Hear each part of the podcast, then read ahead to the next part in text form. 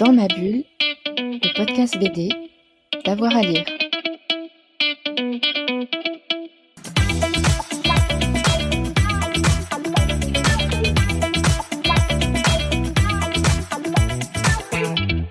Bonjour à tous et à toutes, bienvenue dans ce nouvel épisode de Dans ma bulle, votre podcast 100% BD avec avoir à lire. Aujourd'hui, je vais vous parler d'un album que j'ai dévoré, une enquête qui m'a passionné, il s'agit de La Division aux éditions Nathan. On y suit euh, Claire qui en 1995 travaille sur la mystérieuse division Charlemagne. Ce sont ces Français qui sont enrôlés hein, dans l'armée allemande chez les SS en 1944. C'était pas anodin les SS. Elle cherche le dernier survivant, sauf que beaucoup de gens n'ont pas très envie qu'elle trouve. C'est un album dessiné par Ariana Mellon et scénarisé par Emmanuel Suarez. Ce dernier est ton, mon invité. Emmanuel, bonjour. Bonjour. Alors, ce, cet album, c'est d'abord un podcast euh, diffusé donc euh, en 2020 sur euh, France Culture. Comment est née l'histoire dans, dans votre esprit de cette euh, euh, enquête sur la division Charlemagne? Alors, comme beaucoup d'histoires qui naissent dans mon esprit, il y a pas mal de, de, de détours. J'ai eu d'abord l'intuition d'un des personnages qui est un des personnages les plus importants, qui est celui de Thérèse de Mongeau, donc euh, la femme qui va aider Claire Pralin, notre héroïne, à repartir sur les traces d'un vétéran de la division Charlemagne. Et j'ai une sorte d'intuition euh, sur un personnage de, de, de femme âgée euh, dont le souvenir de la, qui a toujours été hanté par le souvenir, par un souvenir précis de la Seconde Guerre mondiale, et 50 ans plus tard, elle veut percer le mystère, faire la lumière.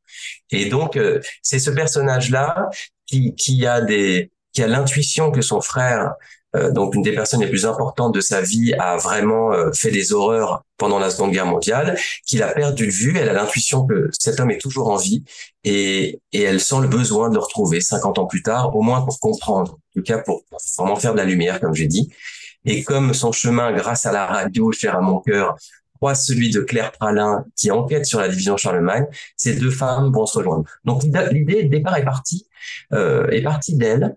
Et euh, moi, ce qui m'a beaucoup intéressé, c'est surtout la question de se dire pourquoi sur un sujet aussi important de notre histoire, c'est-à-dire la forme la plus extrême de collaborationnisme, on a aussi peu de choses. Et Mhm. donc, j'ai fait une enquête et je me suis rendu compte qu'il n'y a pas aujourd'hui encore en 2024 de thèse sur la division Charlemagne. Il n'y a même pas de mémoire de maîtrise, de master sur la division Charlemagne. Et je me suis posé cette question-là et je me suis dit, ça peut vraiment faire une enquête intéressante comment faire en sorte que cette enquête euh, soit aussi porteuse euh, de destinée individuelle. Donc ça, c'est quand même euh, mon travail d'auteur de fiction, c'est-à-dire à partir de cette quête, c'est-à-dire pourquoi aujourd'hui encore on ne peut pas connaître la vérité sur ces Français qui sont engagés auprès des SS. Euh, je me suis dit, bah, qu'est-ce que ça peut Qu'est-ce qu'on peut raconter comme histoire intéressante aussi euh, autour de personnages qui iraient à la recherche de cette vérité-là? Donc, je me suis mis dans la peau d'une historienne parce que évidemment c'est des personnalités, des, des- comment dire, des, fonctions les plus intéressantes pour étudier euh, ces sujets-là, qui enquêtent. Et j'ai mis ça dans les années 90 parce que d'abord il y a une sorte d'anniversaire des 50 ans de la fin de la Seconde Guerre mondiale en 95, et aussi parce que euh, ça correspond à des souvenirs moi de très jeune étudiant où j'étais en Europe centrale, en Europe orientale pour euh, dans le cadre de mes études et où le, le cette, cette partie-là de l'Europe euh, était en pleine mutation après les chutes du mur et où en fait ressortaient les fantômes. Ouais. parce que finalement euh, la libération de l'Europe en Europe de l'Est c'est aussi le rideau de fer. Et donc c'est soudain la vérité de tout ce qui s'y est passé pendant la guerre et pendant la période de libération. On peut plus la connaître. Soudain il y a l'information qui est verrouillée, les recherches qui sont verrouillées, euh, tout ça sous contrôle euh, bien sûr de la doxa soviétique. Et donc soudain, je me suis dit mais ça c'est vraiment un, terrain de jeu euh, d'enquête incroyable que juste à la, à la- après la, la chute du mur, cette historienne aille sur des traces de la division Charlemagne dans l'ancienne Poméranie, donc l'actuelle Pologne, et plus loin encore jusqu'aux Pays-Baltes. Donc ces deux histoires se sont entremêlées, et puis mon héroïne est apparue, et très vite, c'était important pour moi que ce soit une histoire de femme, racontée par des femmes, vécue par des femmes, et finalement, les thèmes euh, qui sont pour moi les plus importants, euh, c'est pas la division Charlemagne, c'est euh, les femmes aujourd'hui euh, dans leur quête de vérité, les violences euh, faites aux femmes pendant la Seconde Guerre mondiale et pendant tous les conflits armés, la maternité, les enfants sans père, etc. Il y a tout un tas de, de, de thèmes qui sont devenus principaux, qui se sont agrégés à cette histoire, et ça, je peux même pas vraiment expliquer pourquoi. C'est vrai que Claire et, les autres sont des, femmes d'aujourd'hui, elles portent tout un tas de thématiques.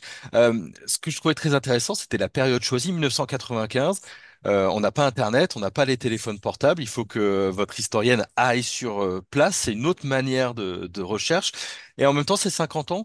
Pour une histoire aussi cachée, les mémoires sont encore assez vives, j'ai trouvé. Alors, il y a des gens évidemment qui ne parlent pas, sinon il n'y aurait pas d'enquête.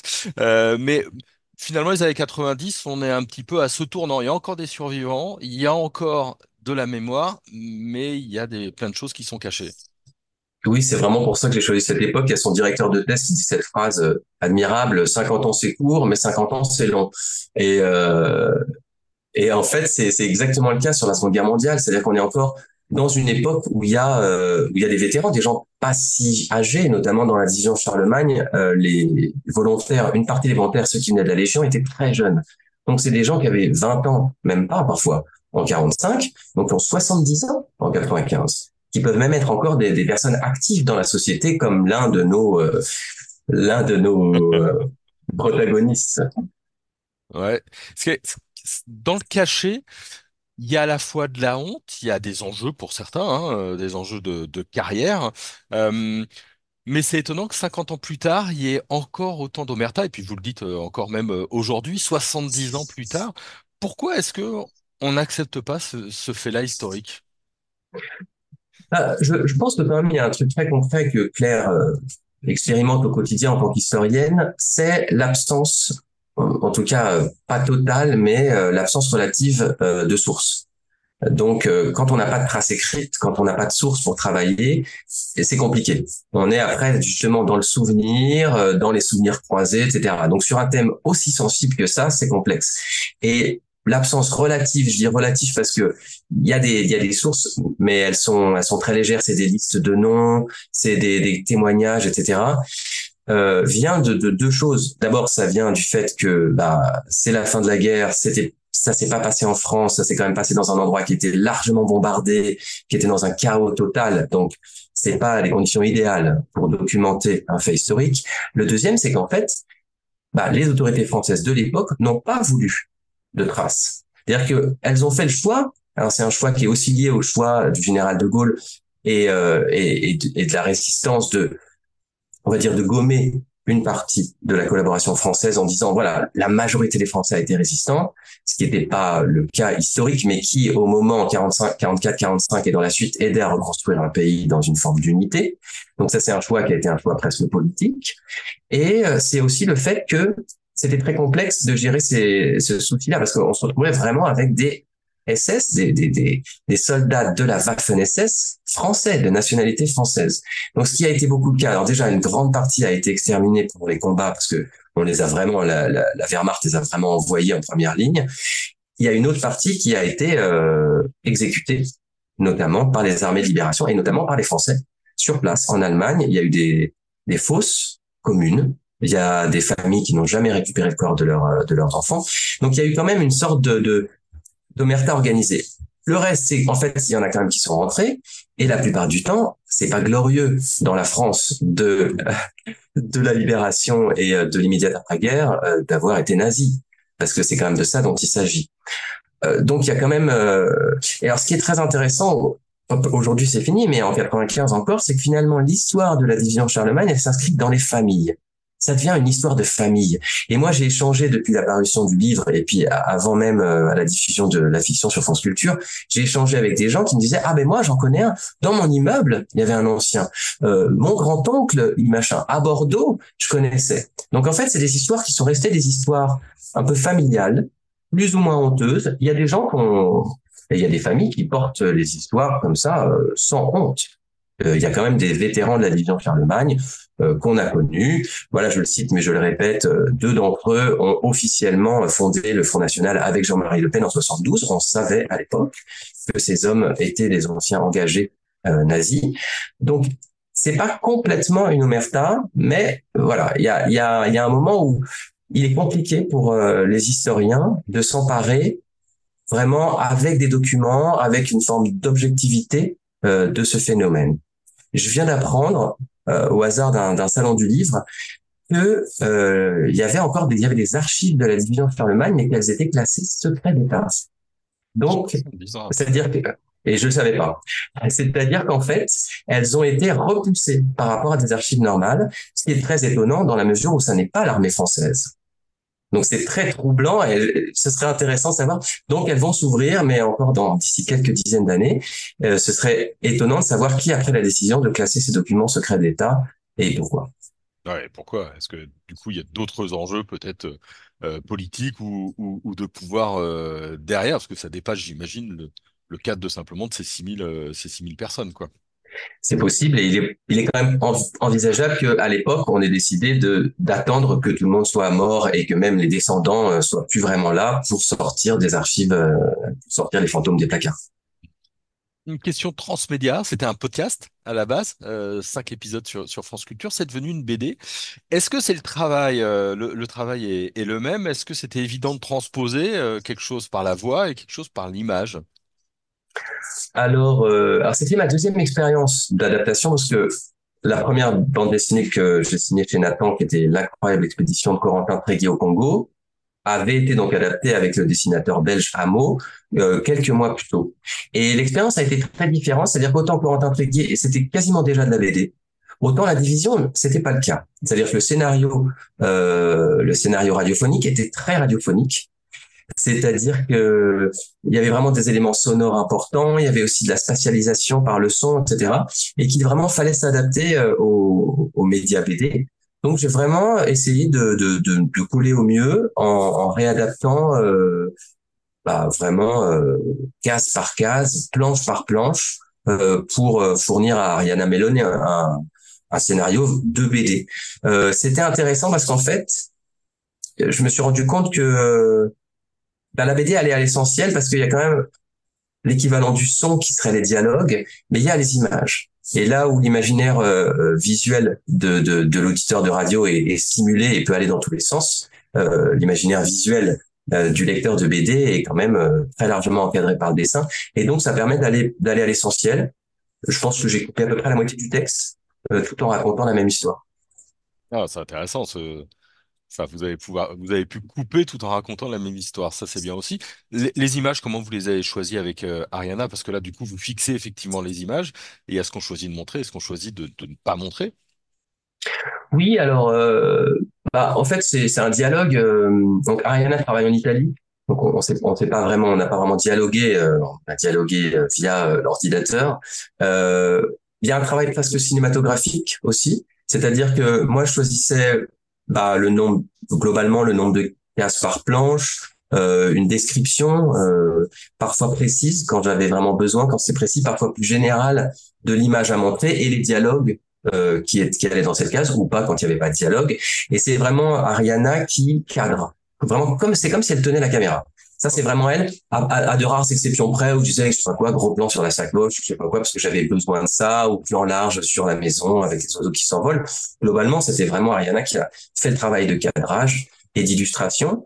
Et, euh, et c'est important ce que vous avez dit. Moi, j'aime bien, euh, euh, j'aime bien le hors champ, et je trouve qu'il est aussi important de, de ne pas tout montrer euh, en bande dessinée, comme de ne pas tout faire entendre euh, à la radio. Et donc, c'est un équilibre qu'on a essayé de trouver à deux.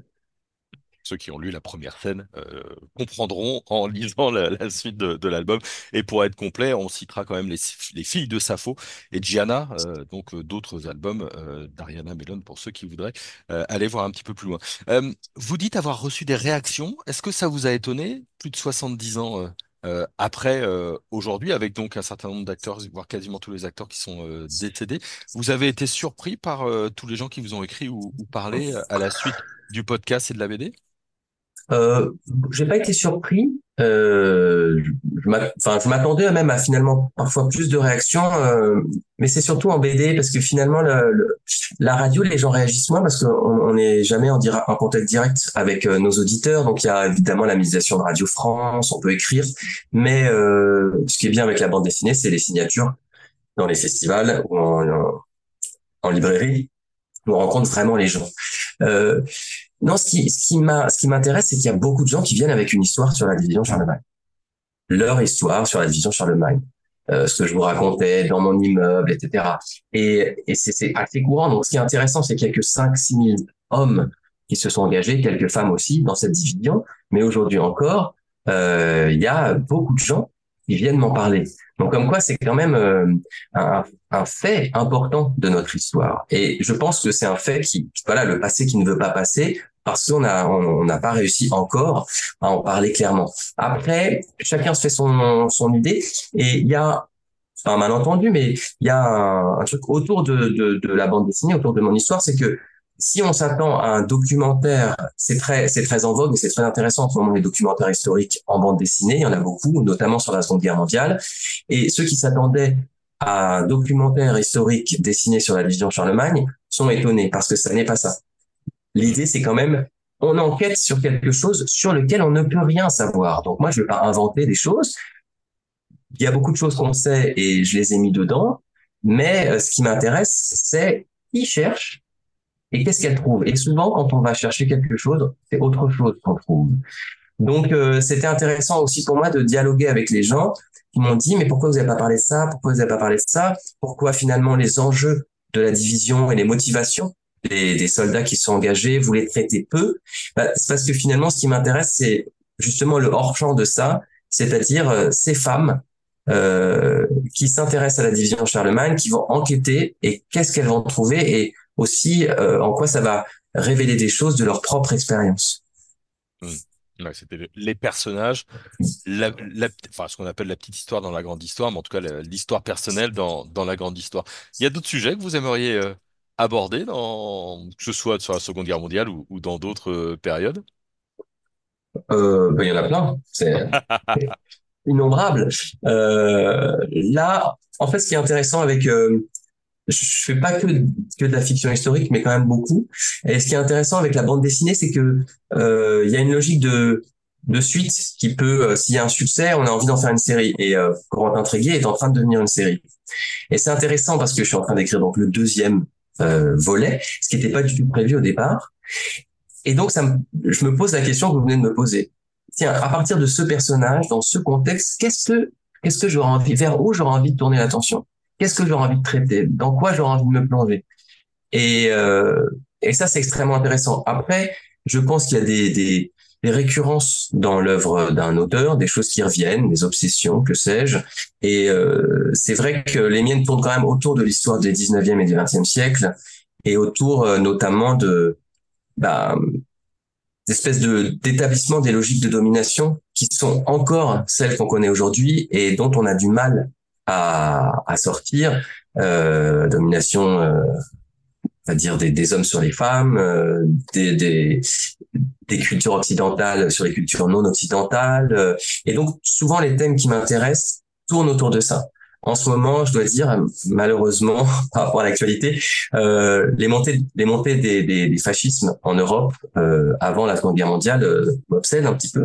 Donc, il est probable que qu'une de mes prochaines fictions euh, tourne autour de cette période, peut-être en particulier en France, c'est-à-dire finalement euh, les ligues, les mouvements, tous ces mouvements qui, pour la plupart, ont conduit à la collaboration, mais les prendre un peu en amont, et puis pour essayer de comprendre euh, les, les, les, traces ou les, les, graines qu'elles ont semées euh, et qui germent euh, dans notre actualité. Merci beaucoup, Emmanuel. Merci à vous. Hein. Merci à vous qui nous avez écoutés. Euh, vous l'avez compris. On vous conseille vivement de lire donc La Division aux éditions euh, Nathan sur euh, cette section Charlemagne, la Division Charlemagne. Vous en apprendrez un petit peu plus. Et puis c'est une histoire formidable et passionnante. On se retrouve très vite pour un nouvel épisode de Dans ma Vue, votre podcast 100% BD. Et puis je vous rappelle, hein, c'est 340 émissions qui vous attendent en archive pour continuer la journée en BD avec nous. Allez, bonjour, bonne journée à tous et toutes. Dans ma bulle, le podcast BD, d'avoir à lire.